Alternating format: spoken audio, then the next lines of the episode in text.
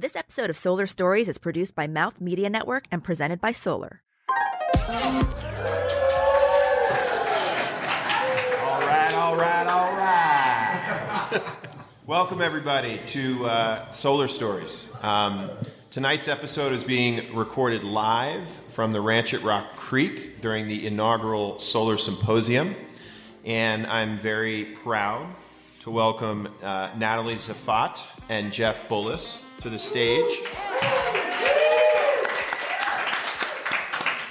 For those of you that don't know either of these two, Jeff is a business blogger, a serial entrepreneur, an investor in several companies. Inc magazine rated him as the #1 business blogger in the world. He flew all the way out here from Australia just to make this trip and just to do this recording, so we very much thank you, Aunt, for that.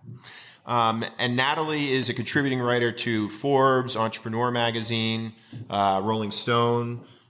She also is an influencer. She's got a lot of brand relationships, and she's also an authority in the social media marketing space. So, welcome. Thank you. Thank you. Great to be here. So, I'm just going to jump right in. As you guys hopefully know, did you listen to any of the previous episodes? Sure. Okay. Yep. So you know that I hire a private investigator to look into your background, right? Okay. So you know I know everything? Okay. Is there anything you want to tell me before we get started? We'll chat later. Okay. Tonight, I really want to focus on sort of where we've come to, the evolution of social media. And where we think it's going, because there's a lot of interesting things coming down the line. There's a lot of rumors about, API changes and platform changes to the big guys like Instagram and Facebook. And then there's all these cool platforms that are bubbling up that either tie into social media or work with influencers or work with brands or both. And so why don't we start off... and either one of you can take this, but then I want the other one to jump in with their similar thoughts. Tell me a little bit about where you see the evolution of social media, how it's gotten to where it is today, and where you think it's going in the near future. Happy to start out. First of all, thanks so much for having us, George. This is awesome, and we're having just the best week here with you. You're welcome. And I also feel like an American Idol judge up here, so... Thanks for giving me my Katy Perry moment. I think the world of influencer marketing really started out because audiences are kind of sick of hearing from celebrities. I think people, after watching commercials featuring Matthew McConaughey driving a Lincoln down a dusty road, started feeling like, this is an actor. I don't know if I believe that he loves this product as much as he says he does, right? His job is to act as if he likes or doesn't like something. Right. I'm curious what somebody like me might think of this product. And I also am willing to give a chance to somebody like me to follow and listen to what they have to say. And I think that's actually what has sort of birthed this influencer movement that we're seeing now, a multi-billion-dollar industry. Yeah. Jeff, do you want to jump in? Yeah, so I started my website and blog 10 years ago because I just loved this intersection of humanity and technology. And my observation of it back then was only 5 million on Twitter. There was only 50 million on Facebook. Now we've got 2.2 billion, right? So this is right at the birth of social media. And then on top of that, we actually had the intersection of another obsessive technology, the smartphone and the iPhone. So the intersection of these two technologies just gave everyone a voice. That's what excited me 10 years ago. It still excites me today. This intersection of these two technologies gave every one of you in this room the ability to be publishers globally and build distribution. And this is what excites me today to see. And what I also love, and the conversations I had with George, is that the people that are in this room are here because they're experts and are good at what they do, right? I struggle a little bit with the Insta-famous, in other words, looking good, right? I want to hear content of consequence from people that actually are the best in their field are experts. And when George and I spoke, I went, you got my attention. So when I started 10 years ago, I was excited by the possibility of what social media gave to everyone globally. And I've felt like a global citizen ever since. And we all now can actually reach the world with our creations, whatever they are. And today we're moving into a future which is both exciting and worrying, you know, like fake news, right, where social media is being used for evil as well as good. So the reality there is that any technologies can be used for good or for bad. It really, that's what happens. Nuclear energy, nuclear bomb, nuclear power. The reality is that any technology can be used for both sides. You have the choice to use it for good or to use it for evil. And I think that's what excites me today. And I hopefully stand on the side of good. So today, where are we going? I really don't know, but it's actually fascinating. We live in a world of possibility. So we've got artificial intelligence, we've got creation and videos being created at scale by robots and technology. We've got technology that actually can write content, right? Sometimes very badly, but surprisingly very good sometimes, right? So we've got content that have been written for news stories that are done by robots. I think this technology is giving us as human beings the ability to be more creative because you've got to be authentic and real. All right, so I've got a follow-up for both of you. So I agree with you, Natalie, that it used to be that the editors of Vogue and GQ and Esquire and whatnot were the authorities in terms of what's trending, and they would communicate that through their publications to the consumer public, who would then follow those brands and say, this must be the coolest thing because they're telling me it is. That has changed. And now influencers are the curators of style, right? And they're the people that are, if I'm a consumer and I'm looking for a new bag, I'm not going to go shop all 100 D2C bag brands that are out there today. I'm going to go to my 5 favorite influencers and find out what brands they love in common and just shop from that group. And so I agree with you that the focus is off of the fake, right? It's off of the actors, the celebrities. Did you guys see that Ellen DeGeneres thing that happened? Well, so she, it's about a week ago, she said on her show, I think, that she's really good friends with G.W. Bush, or George G.W. Yeah, the most recent Bush, and there was this huge backlash, mostly from the public, saying that, you consider yourself a liberal, you consider yourself an LGBT, very important figure in this scene.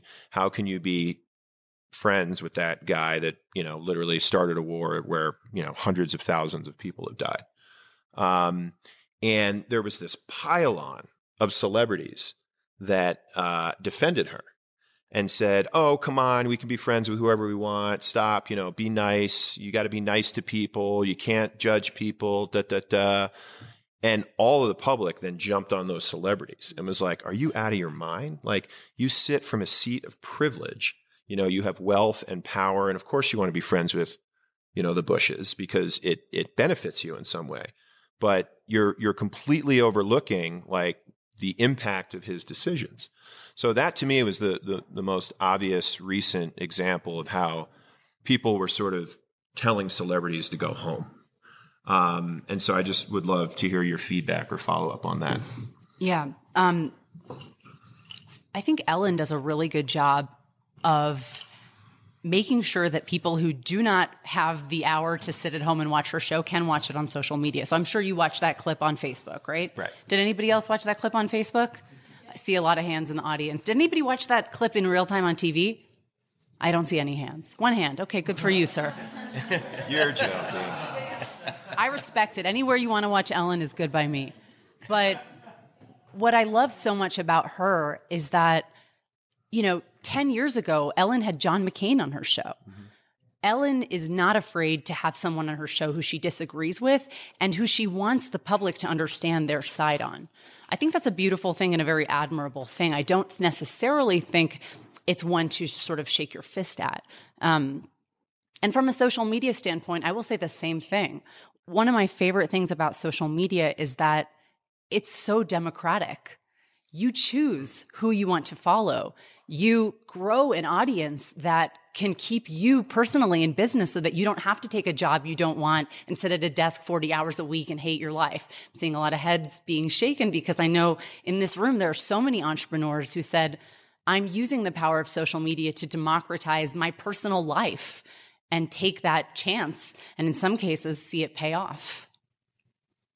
And then a follow-up for you, Jeff. So you talked a lot about the future of social media and how you think that, there's you're a glass half full guy, right? Mm-hmm. Yep. Which is great. I love optimists. I'm an optimist, but the flip side of that is that a lot of people are now seeing social media not as a place to share ideas, but actually as a surveillance state, right? TikTok, a lot of people have said, was started by the Chinese government as a way to basically keep an eye on the public, because they'll be doing videos and photos and you know where they are and they're tagging themselves, and it's a surveillance state. And they've been pouring money into the development of that platform, and so who's to say whether that's true or not? And on that same front, has anybody heard from Jack Ma in the last 8 days? I believe he retired. Have you heard from him? He's been disappeared. In the last 8 days, he's been taken out of the limelight. He was one of the most influential Chinese in the world. And by all accounts online, he had become too popular for the communist state. And he's been disappeared. So it'd be interesting to follow that story and see what happens. Jack Ma, who owns Alibaba, one of the wealthiest guys in the world. Let's remember we said this, and let's see what happens. But most people aren't talking about that, right? Can you imagine if Jeff Bezos just disappeared, nobody knew where he was, and he'd been gone for 8 days? It'd be all over the news. So my question to you is, do you think that the AR and the VR and the facial recognition and all the shit, in my opinion, that's coming down the road is still a good thing? I spoke last year at the World Youth Forum, actually in Egypt, and it was hosted by the president of Egypt.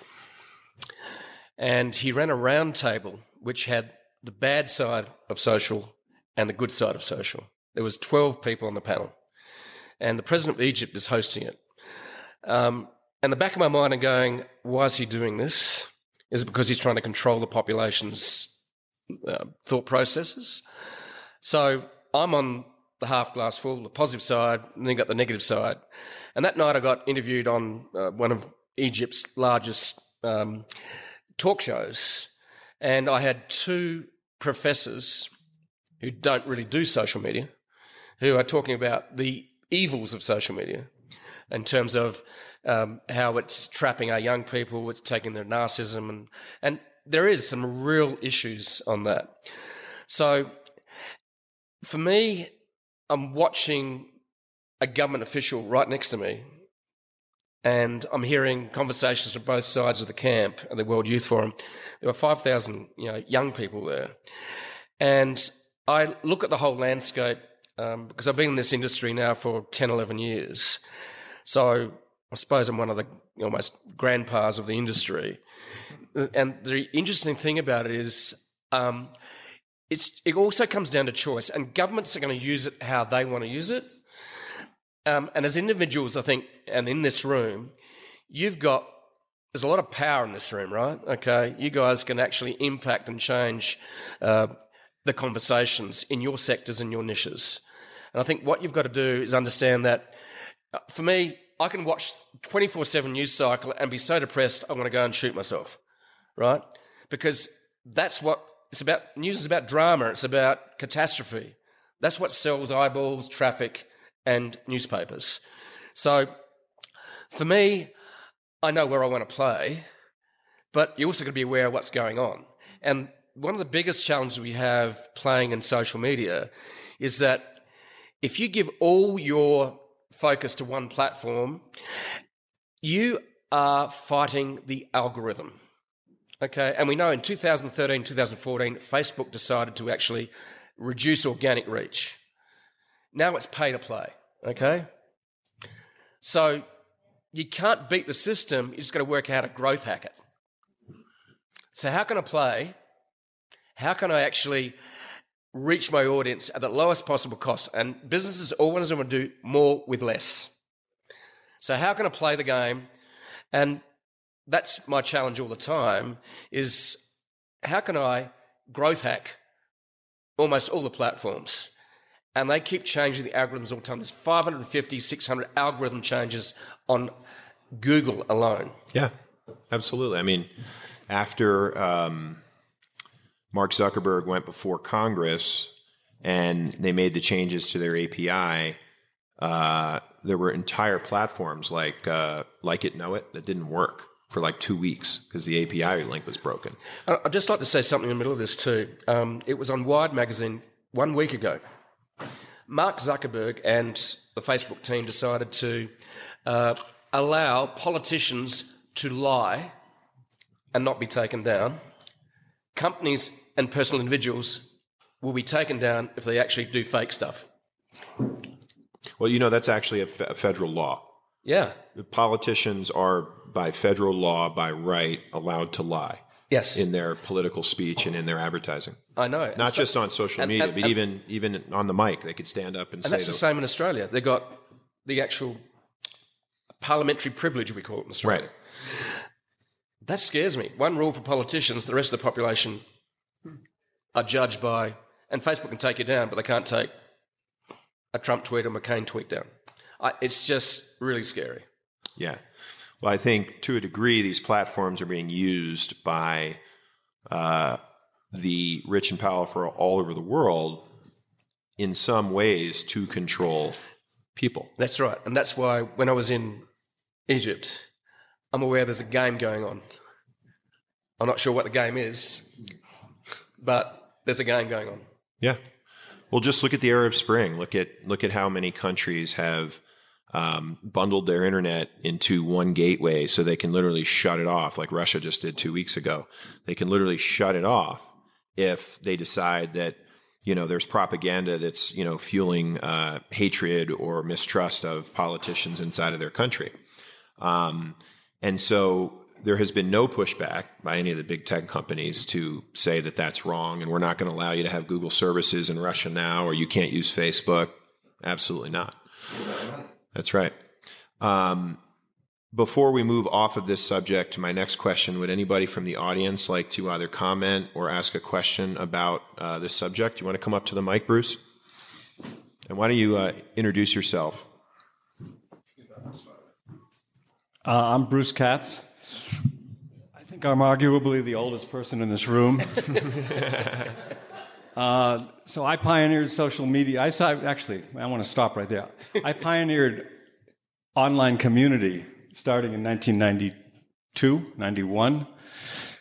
The first thing I'd just like to point out to everybody in this room is that social and media somehow got put together as if it was one thing. Right. I mean, I've been at this, you know, for 25 years. I did online community was where I started, and I kind of came to San Francisco from Boston thinking that we needed to have community, and we started a meeting on this Unix platform called the Well, and then later, you know, I acquired Delphi and was involved in all that stuff. And it seems like we have to kind of remember that we've commercialized the social relationships between people.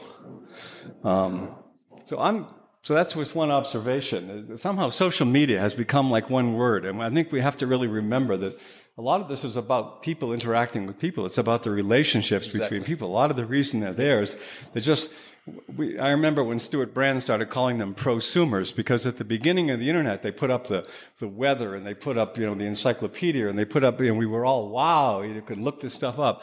And then Stuart Brand, who was kind of my mentor, basically from the Whole Earth Catalog, said, you know, the future is that the people who are coming online, they're going to produce the content. The content is not going to be, you know, I used to be on platforms with Steve Case and AOL, and you know, he wanted everybody to be on the cruise ship and keep everybody in AOL. And I said, it's just never going to happen, Steve. It's just going to, everybody wants to be a part of this thing. So I just want to remind people who, you know, who are a lot younger than I am, that this really started about people interacting with people. People used to dial into the Well, and they would dial in from Germany to like a 2400 baud modem, which you have no idea how slow that is, but believe me, it is incredibly slow. It's just you can get 3 cups of coffee while you're waiting for something to post. Exactly. I still remember when my engineer said, we're going to buy 100 9600 baud modems. I said, really, Maurice, we're going to, what happens when it's fastest? They were never going to be outdated 9600 baud modems. I mean, now we're talking about 3 megabits. I mean, this was, you don't even know what a baud is. It's ridiculous. There's a T1 line to this ranch. It's nothing.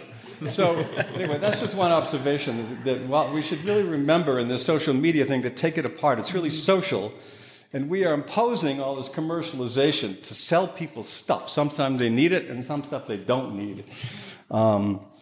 So, I mean, I'm both an engineer and my specialty is probably branded marketing, so I'm probably the last person to raise this question, but I'm really fascinated by, do brands matter anymore? You know, are people brand loyal, or is it what your friend tells you to buy? Oh, I never heard of that. Oh, that's the best keychain. That's the best thing. That's the best flashlight. That's, you know, is anybody loyal to these brands anymore? So what is the, I'm fascinated to hear in this discussion what the relationship is between influencers who go, oh, I have 100,000 people who take my advice. They buy this flashlight because I know it's the best. So do they buy something else from that company, or is it just kind of, is this the end of brands? As we know it. I mean, when we started in the internet in the early 90s, before, you know, we really, this is the great democratization of music, of content, of politics, of opinion, of fashion, of writing, of everything. So are we still doing that? Is it, does the small player who, you know, woman who sews a few clothes together and has no brand and no name, does that person have a chance in this thing? Maybe, you know, if some of you with 1 million followers go, this is the most beautiful blouse that anyone ever made. This is you've got to check it out, right? So I love that idea that we can kind of go beyond brand. But I would love to hear some discussion about the relationship between the commercialization of social and the relationship between influencers and brands. So that's kind of an open question. Great question. Yeah. Great question, Bruce. Thank you. Nice, Bruce. So I don't know if all of you know, but Bruce started the Rockport brand in the 1980s and then sold it to Adidas for a fortune. And he then took over the current, well, he had a big tech phase in the middle that was almost, 20 years? And he now owns and runs Samuel Hubbard. But you told a story last night about how when you were first running around, was Bob one of your first customers? My father-in-law, who was the CEO of Clark's for like 20 years, was one of Bruce's first customers in Rochester, New York. He had 2 shoe stores. And he walked in and gave Bruce the biggest order he had ever gotten to date. Normally, people were ordering, 2 dozen pairs, and Bob ordered 1,000. And What stuck with me is that you said that you had no name on the shoes originally. They were just beautiful shoes that were super comfortable. That's what they were known for. But he said at one point he saw somebody walking down the street in his shoes, and he said, oh, I'm just curious, do you like those shoes? And the guy said, I love them. They're the most comfortable shoes I've ever worn. But God, I have no idea where to tell my friends to buy these things because there's no name on them. And so there's the power of branding right there. But let's take that question of Bruce's and pass it off to you, Natalie and Jeff. Do brands matter anymore? I would argue absolutely. One of the things I love so much about social media is that, gone are the days where you need to hire a PR person in order to get your message out to the world. You don't need to create a press conference anymore. You can use social media to go directly to your audience and use them as a free focus group if you want. If you have a product and you want to find out what people think about it, trust me, for better or worse, on the internet, they will tell you. And that's incredibly powerful. And the other thing I will say is that I think social media is so much more about psychology than it is about technology. It's really about getting people to think and act, and if you're lucky, rethink or reimagine what they already thought before they saw your post. And so it's a really important opportunity, not just to sell products, to your point, not just to use social media like word of mouth and tell your friends or your followers what you love, but to really mobilize them to make changes in their community if they don't like what they are seeing, or politically if they don't enjoy the government that we currently have. You know, this is a platform that you guys have. Yeah.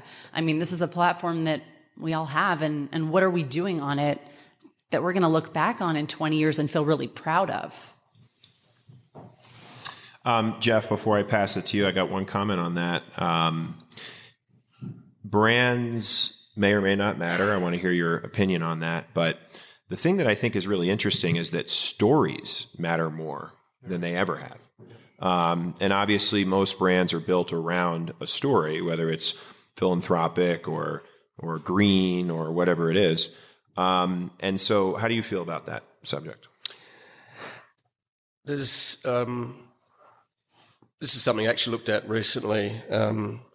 And the term that's come up in front of me recently has been the term narrative instead of story.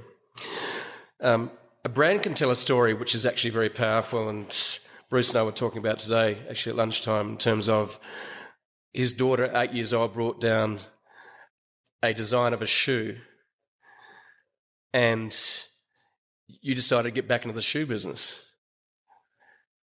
And 7 years later, you're back in the shoe business because of a daughter doing a design of a shoe, bring it down to a dad, and he's back in the shoe business. I went, that's a really powerful story. On top of story is another level, which is called the narrative. Now, the narrative is where you allow, a narrative is something like Nike, for example, is just do it. And, for example, Apple, here's to the crazy ones, right? So the reality is that a narrative allows you to connect with your customer and let them write the story. So, for example, Nike, just do it. That means that we bring the shoes and you create the narrative. And there's much more power in abstraction than there is actually telling someone specifically what to do.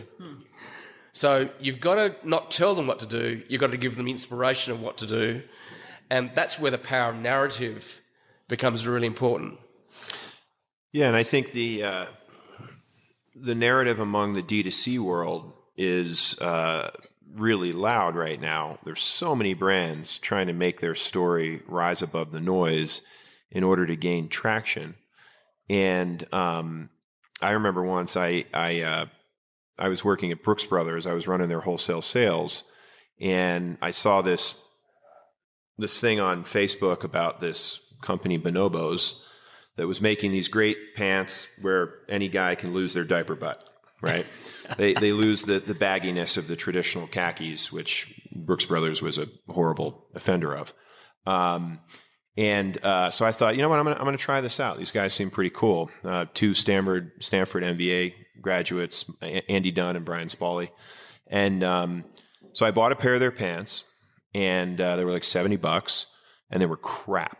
I mean, complete crap. Like I know fabrics, I know fit, I know like down to warp and weft, I understand construction. And so I turned them inside out and I marked them all up and I showed them where all the bad seams were, where everything was surged incorrectly. And I put them in a box and I mailed them to them. Wow. And they called me up and they said, we want you to come in for an interview. And I said, well, I'm not looking for a job. I just wanted you to know your pants are crap. And they said, well, we still want you to come in for an interview. There's a line there somewhere as well. Yeah. So I went in, and they were smart guys. They had bought a loft, what's an apartment without one bedroom? A studio. Studio, yep. And they said, we bought this studio with some of the investment we got, and if the company doesn't work out, we can sell the studio and pay our investors back some of the money. And we also live here, so we don't have rent and blah, blah, blah. It was, they were smart guys. They were thinking about stuff like that. And they said, why don't you like our pants? And I gave them all the reasons. And then they said, okay, will you write a 6-page report on why or how you think our brand can be better?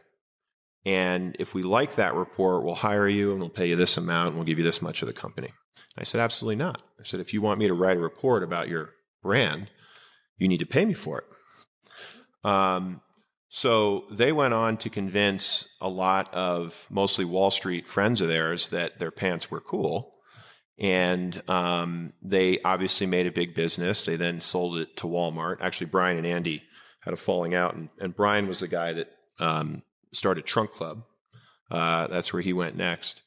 But the interesting thing about what they did was that they were the first Facebook-only ad brand to come out, where they didn't put $1 into display. They didn't put $1 into outdoor. They just did Facebook ads. And this was really before Instagram. And I thought that was really interesting because they were hammering home this message that our pants essentially are going to make you feel sexier as a straight man. So there's so many D2C brands out there right now that are trying to do that. What would you say to a brand, or what would you do if you had your own brand today to try and rise above the noise? Is anybody here familiar with the brand M.M. LaFleur? Yeah, good. I love it. I see a couple hands. So M.M. LaFleur, I think, did a really smart thing. It's a company that is founded by a woman probably around my age. She's in her mid-30s. She never worked in retail before. She just understood that the way that women's clothes are marketed is with the same intention that we all enjoy shopping and that we all spend a lot of time shopping. And of course, if you're a busy woman, that's not always the case. I don't know about you, but if I know my brand, my size in a brand that I shop all the time, this dress included, I will go to the store and I will literally take it off the rack and put it in my bag. Ted Baker, by the way. Ted Baker. It's so adorable. It's plaid, and we're in Montana. Props. And then I go on the website, right? I don't even go into the store. I'll buy everything online once I know my size. And so M.M. LaFleur started a brand that they raised $70 million with last year under the premise that some women don't love shopping. And some women have better things to do than spend hours and hours in a store. We know our size. We like what we like. We go to a website. We put clothes in the cart. And so, what I think she really did was she minimized the amount of time people have to spend in a store.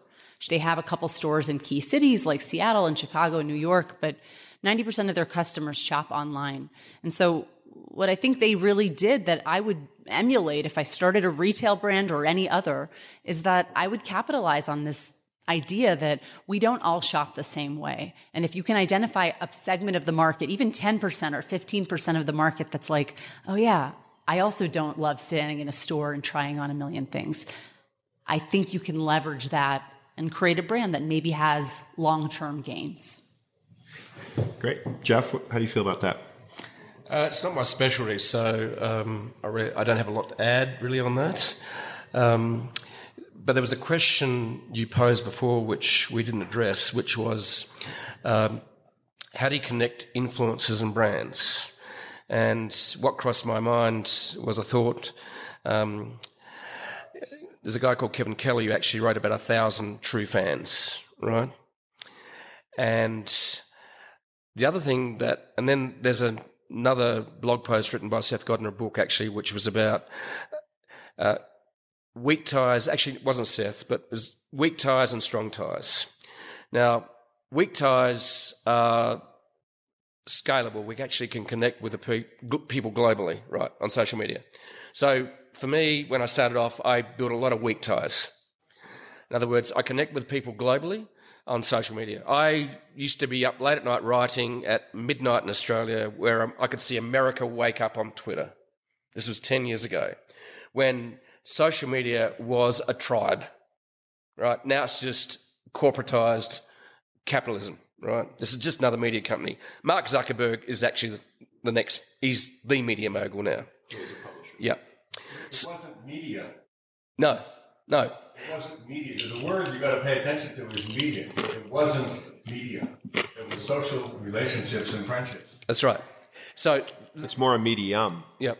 So what I realised is I actually could create sweet ties digitally and virtually. But where the real power for me came over the years was attending events like this. And part of the reason I'm here is not because of the ranch and the beautiful place we're in. It's actually because I've got to meet the most fascinating people face-to-face, break bread, and have a drink together with them. That's what I... Isn't that so good to do? 100%. Yeah. So the reason I'm here is because of strong ties, right? And that's actually social. Okay? And I totally get it because I've been down the whole virtual route. It doesn't mean it doesn't have a role. It has a huge role. But the role of that is actually to allow me to create strong ties. And, George, what you've done here is you're actually connecting brands with influencers in real life. That's to be celebrated. Thank you.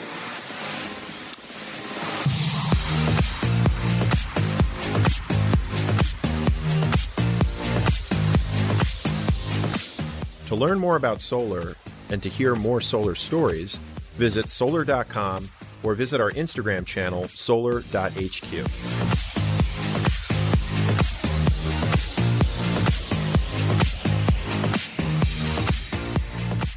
Any questions or comments from the crowd before we jump on to my next question?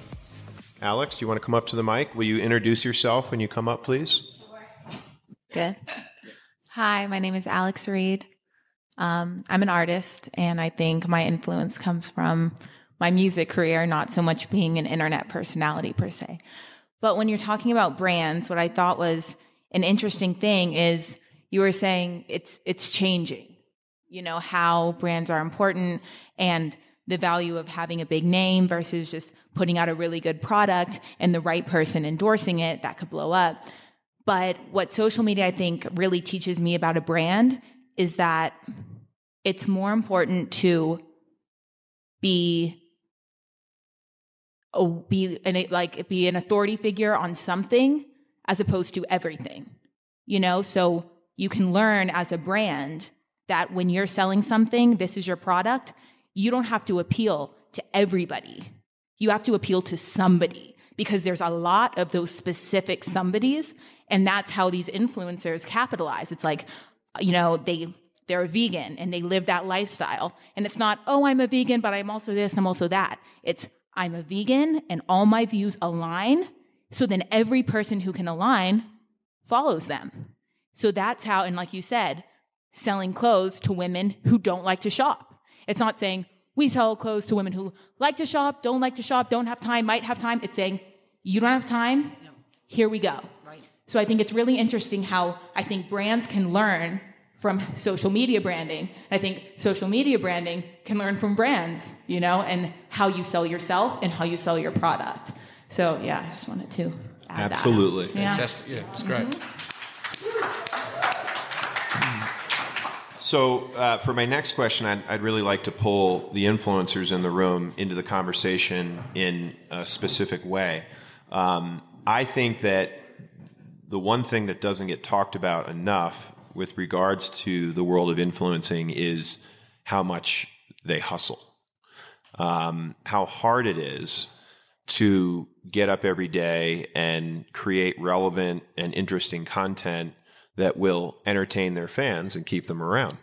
And then the tough side of that is that in many cases that they're either not getting paid for their effort and their time, or they're not properly monetizing that audience so that they get a return on their investment. So I would like any influencers in the room to come up and tell a story about that as to whether you agree with me or disagree with me. I don't know. Lyris, are you there? Yeah.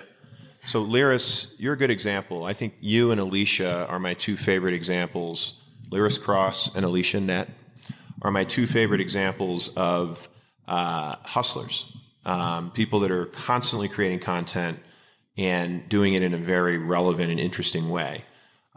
So am I right about that? Is it exhausting? Do you not get your return on your investment? I want to hear from you. Lyris Cross, ladies and gentlemen. It's not like they can see my outfit, but they're modeling me has to do it. Hi, everybody. I mean, it is exhausting. Let me turn this way because I feel like I have my back to everybody. It is exhausting at times to do social media, and I think brands and people don't realize how much goes into it. So they think like, oh, you're just posting your Instagram post. No, I have to sometimes get my makeup and hair done. I have to make sure I have somebody come to my house or meet me at a location. I have to make sure that they are a good person to actually get the shot, because otherwise it's like frivolous. And then what's going to make it unique to people to draw them to either attend this event or buy this outfit? I think Alicia with like clothing, she's amazing. She, like after I met her and I started to watch her social media, I was like, she's just bananas with it. She's so good with it. But I think one of the things that her and I both share is we have a way of bringing people along on the journey.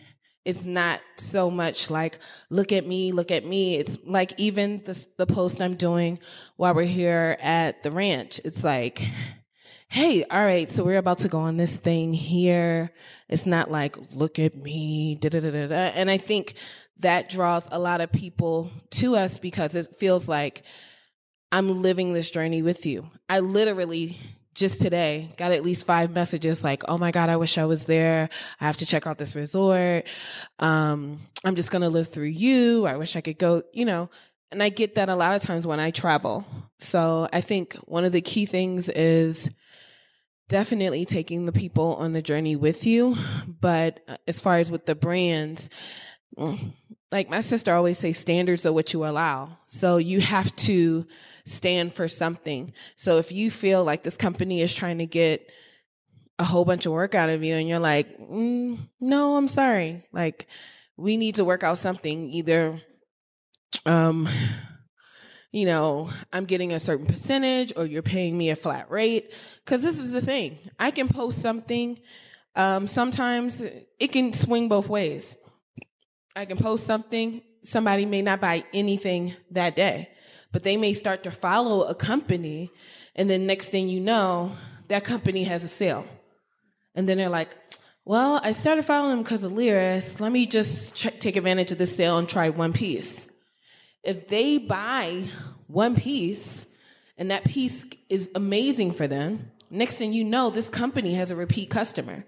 So in reality, and you don't get any credit for that. Yeah, I'm not even getting all the money that that person may be buying for the next 5 to 10 years from that company.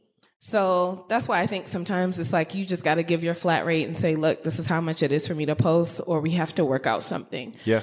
Brands really do need to understand the other side of the table. And they can do that by, hey, why don't you for a week post your life, post your outfit, post your, and they would say, you know what?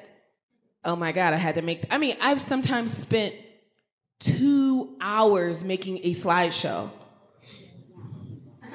Yeah. Yeah. I've seen you do it. Yeah. I've been at events and he's like, what is Lyris doing? Okay, Lyris is over there working on something. So it's like, literally, it's a lot, to the point where I'm like, maybe it's time for me to hire somebody. But I just feel it feels more organic when it comes from me. Right. Absolutely. Thank you for sharing that. Thank you. What are your, I'd love to hear your feedback.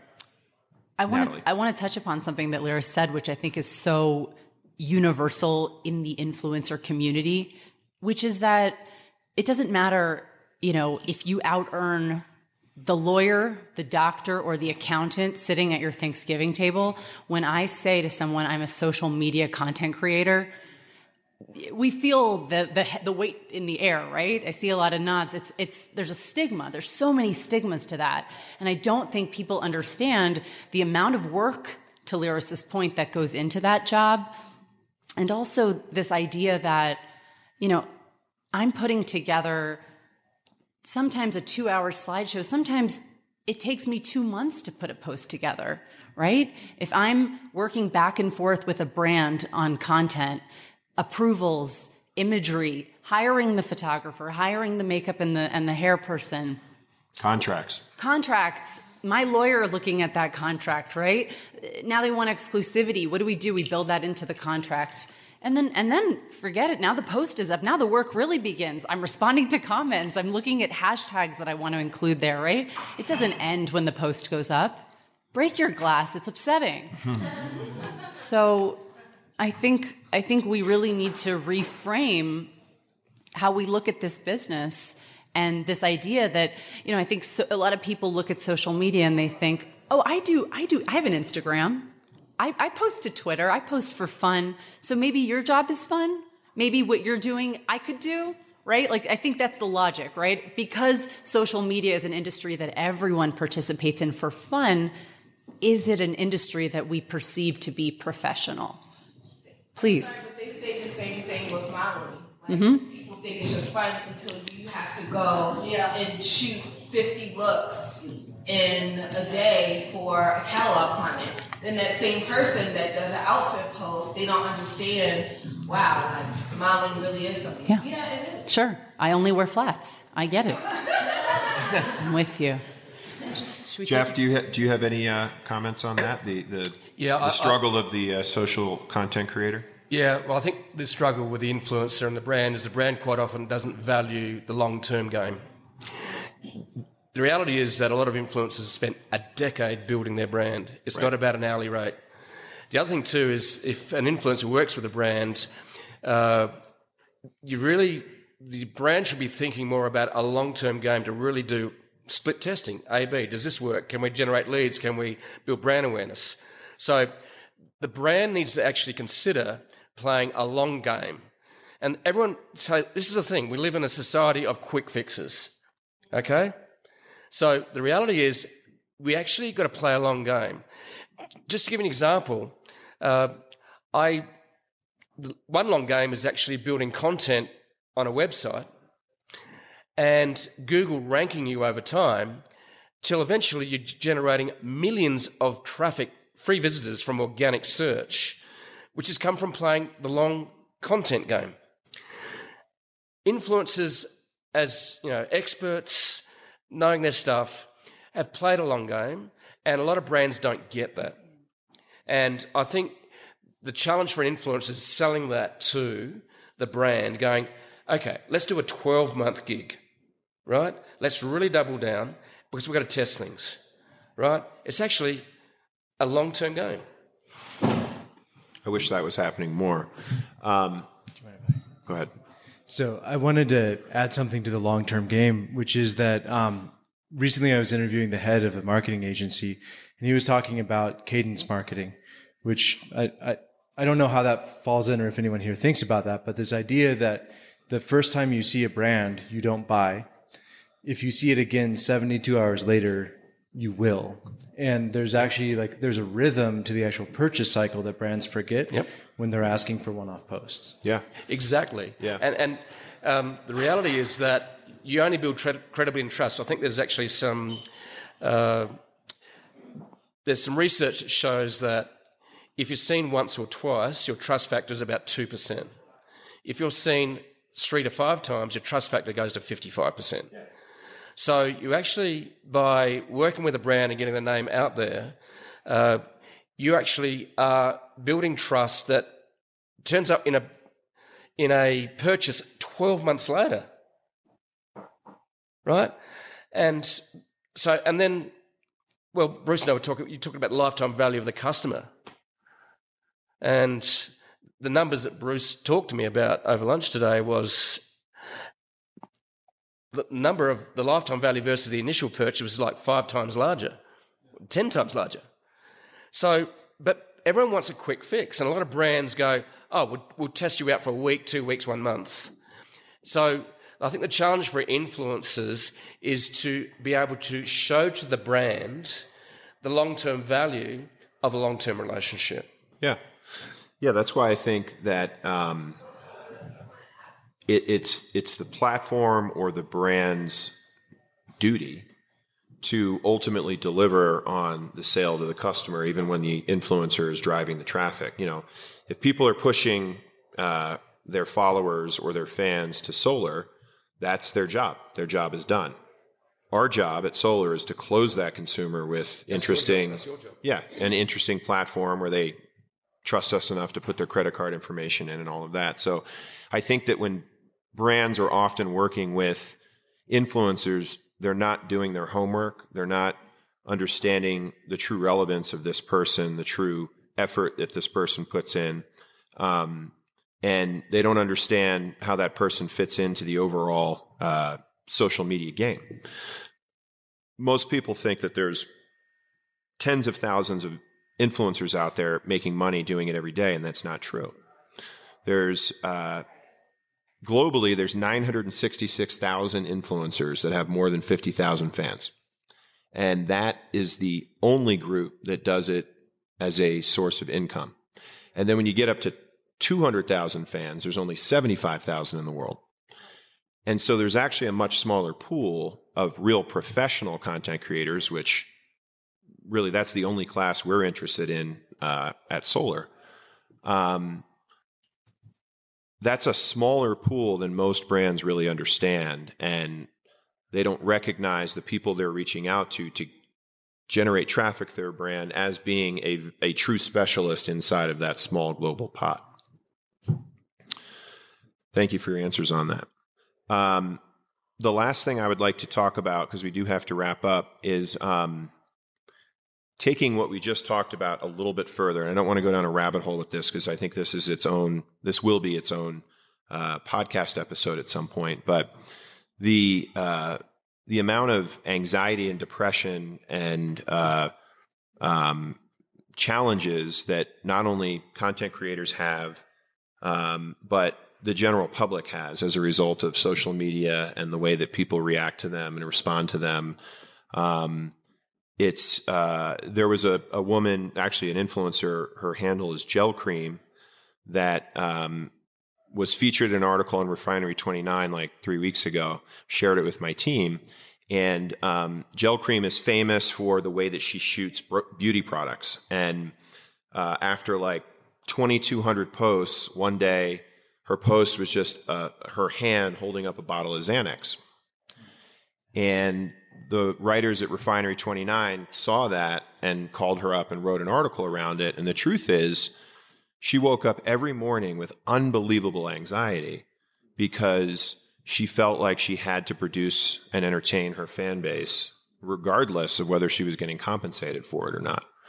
And we all know that screen time and the effort put into the digital mediums is in some ways toxic. And so I'm wondering if there's anybody in the room who would like to share a story about that. Come on up. Introduce yourself, Miss Angela. Hi, guys. I'm Angela Jones, and I'm sitting there like holding back my comments because I guess I'll step up here like Lyris did, because I like to look at my audience. But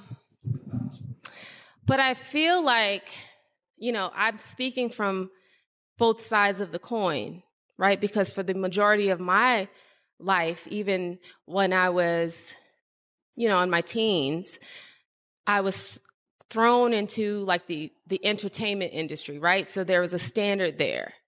So, you know, I'm a singer, songwriter, and that's kind of what catapulted me into some of the things that I've done so far. But I believe that there was always this unattainable goal that I strived for, which wasn't necessarily like true to who I was as a person, but I had all these amazing talents and gifts, right? And the idea is to share that with the world. And how do you do that in the most authentic way, right? And so now here I am as a person who's done that my entire life and been on stage and like, you know, spoken to, you know, thousands of people in more ways than I can even articulate. and I'm an owner of a business, and I'm struggling with the fact that I didn't really latch on to the social media or the social aspect of media as it pertains to an individual putting themselves out there. So the struggle for me has always been, you know, kind of not overdoing it to the extent that I am, you know, feeling the pressures of, you know, waking up every morning like I'm not doing enough and not living in the moment. So what I'm realizing as we're here, you know, sharing our stories and like just being a part of this amazing experience, it's like we have to come down to earth. And it's hard to do that as an influencer or a person who is looking for that as a means of income or supporting themselves. Because at the end of the day, we're all just basic individuals who enjoy great conversation with people we can just chill with and have a good time with. And there's this block, right, that we experience with social media where it's like I see everything that, you know, the people I've grown up with are doing, but have I spoken to them in the last 2 years, 5 years? Am I really connecting with them? And it just is, I think it's important to really understand the reason that we're here and the reason, and when I say the reason we're here, I'm saying the reason we're here as individuals. Like, what's our purpose, right? Our purpose is to share our gifts and talents on a very real basic level, not, you know, in a way that exhausts us to the point where we're not experiencing what we're in the moment. You know, I've taken so many photos this weekend, and this week as I've been here, and I'm like, do I put my phone down? Do I leave my phone in the room? You know, and just like, you know, that's the part that's like, and it's crippling. Yeah. But we're all out here making the most amazing content. So it's like it's a double-edged sword when you think about it, because we really should be getting back to the basics. And I think that that's what true brand representation stands for. I'll continue to buy all those brands that I remember from as a child, or like things that I saw. Like, I'm like, this is what I appreciate about this particular brand. And it's not because somebody else wore it, you know, to a certain extent, but there's awareness that comes with that. So I can totally understand the perspective there, but I feel like we have to find that line where we understand, like, what's the shutoff point? Like, when's the switch go off where we say, let me just experience life, because tomorrow is not promised. You know what I mean? But it's amazing. It's just a beautiful thing to experience, and we can't take it for granted. But at the same time, we do have to find that happy medium, right? Excellent. Thank you for sharing that. Thank you. So, yes. Take a quick poll. How many influencers think they're extroverts, and how many influencers think they're introverts? That's an interesting question. I'll repeat Bruce's question. How many influencers in the room think that they're extroverts, and how many think that they're introverts? Maybe we'll do extroverts first. Extroverts. One. Extroverts. One, two, three. Okay.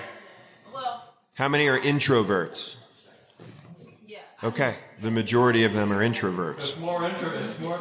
Yeah. Yeah. More bloggers who are introverts than extroverts. Yeah. That's really interesting.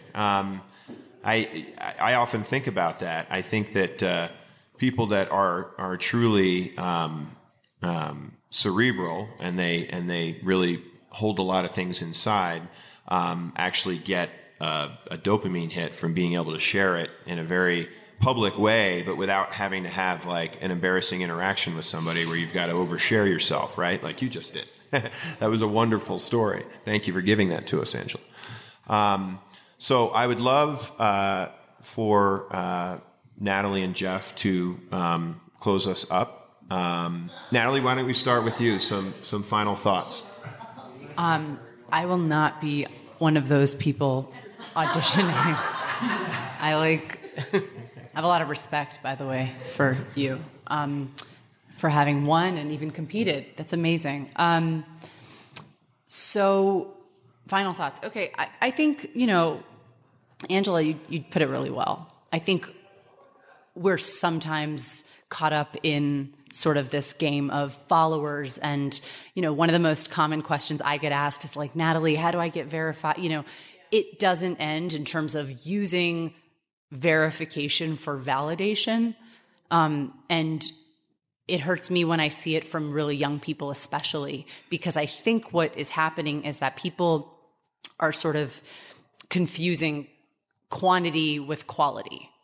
And it's so important to remind ourselves, and I'm guilty of this too, that if I post once a week and it's a really, really good post and I feel really proud of it and I don't post again for 5 days or 8 days or 12 days or whatever it is, I have to be able to live with that and know that anybody who drops off of my platform because I took 4 days for mental health is not a follower I want. Just like it wouldn't be a friend you want if you needed 3 days to yourself, right? Thank you. So I really feel that, and I think we need to kind of all get behind that and maybe retrain our audience. Maybe it's like a group effort that we need to remind them that we're doing this, yes, for a living, yes, in some ways because we love it and we enjoy it and we want to serve our audience well, but we also need to serve ourselves. That's the only way we can serve our followers. Thank you, Natalie. Jeff? Just listening to your honest story about the challenge an influencer feels about engaging with the community and whether they're worthy because they actually haven't done something or not getting enough attention. There's a great quote. I can't remember who it's from. It's not mine, but we often judge our insides by the outsides of others. Say that again. We often judge our insides by the outsides of the others, because on social media, everyone's just showing how good they look, their life's fabulous adventure, and we all feel unworthy because we're not living up to that. That is the most dangerous place to live. So guess what? I actually don't have any alerts from any social media on my phone, and I very rarely check the whole news feed. On the other hand, I think there's a really positive part. There's a really positive part to social media, and I think as human beings, we're innately creative. All of us. We've all got a gift to share with the world. Your challenge in life is to find out what that is. It might to be an entrepreneur, to create a product, whether it's shoes, whether it's, you know, fashion. It doesn't really matter. Whether you're a writer or a videoer, photographer. What I've loved about social media and online creation is that when you create something and then share it with the world shows up. And you don't have to be a Steve Jobs, you don't have to be a Jeff Bezos. But I think within all of us is an incredibly powerful force to actually, well, we need to understand what our gift is. And there's a beautiful 2-minute video by Steven Spielberg. And I think before we actually share anything in the world, we need to understand why we're actually on the planet. And Steven Spielberg said, the gift you need to share with the world will not shout at you. It'll turn up as a whisper.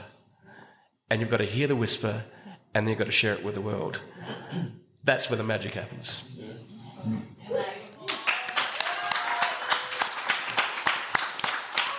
Natalie and Jeff, thank you so much for being here and sharing this conversation with us. We hope you have a wonderful week here. We hope you come back. We hope you stay our friends for a long time and part of the solar community for a long time. And thank everyone else here for joining this conversation today. Thank you, everybody, for your stories. That's it for Solar Stories. Thank you so much for listening. Please come back next time for another great guest and another great story on the art and business of influence. I'm George Manley. This is where the story starts. We can't wait to hear